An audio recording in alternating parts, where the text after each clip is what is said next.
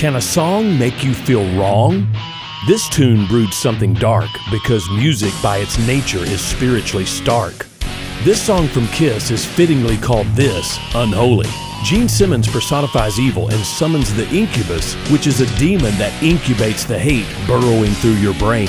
You can try and defend these guys as not being demonic, but isn't it ironic how this marketing disguise is selling everything from the Lord of the Flies? You don't have to sell your soul for rock and roll. Ephesians 2 says we are all by nature children of wrath. We have all traveled down sin's unholy path. But because of God's mercy and great love, He took creatures of the night and made us alive in Christ. When the Holy Spirit transforms, you start to feel so unholy about the songs you've had on. Is your life song just one long unholy kiss? I'm Pastor E from Woodland.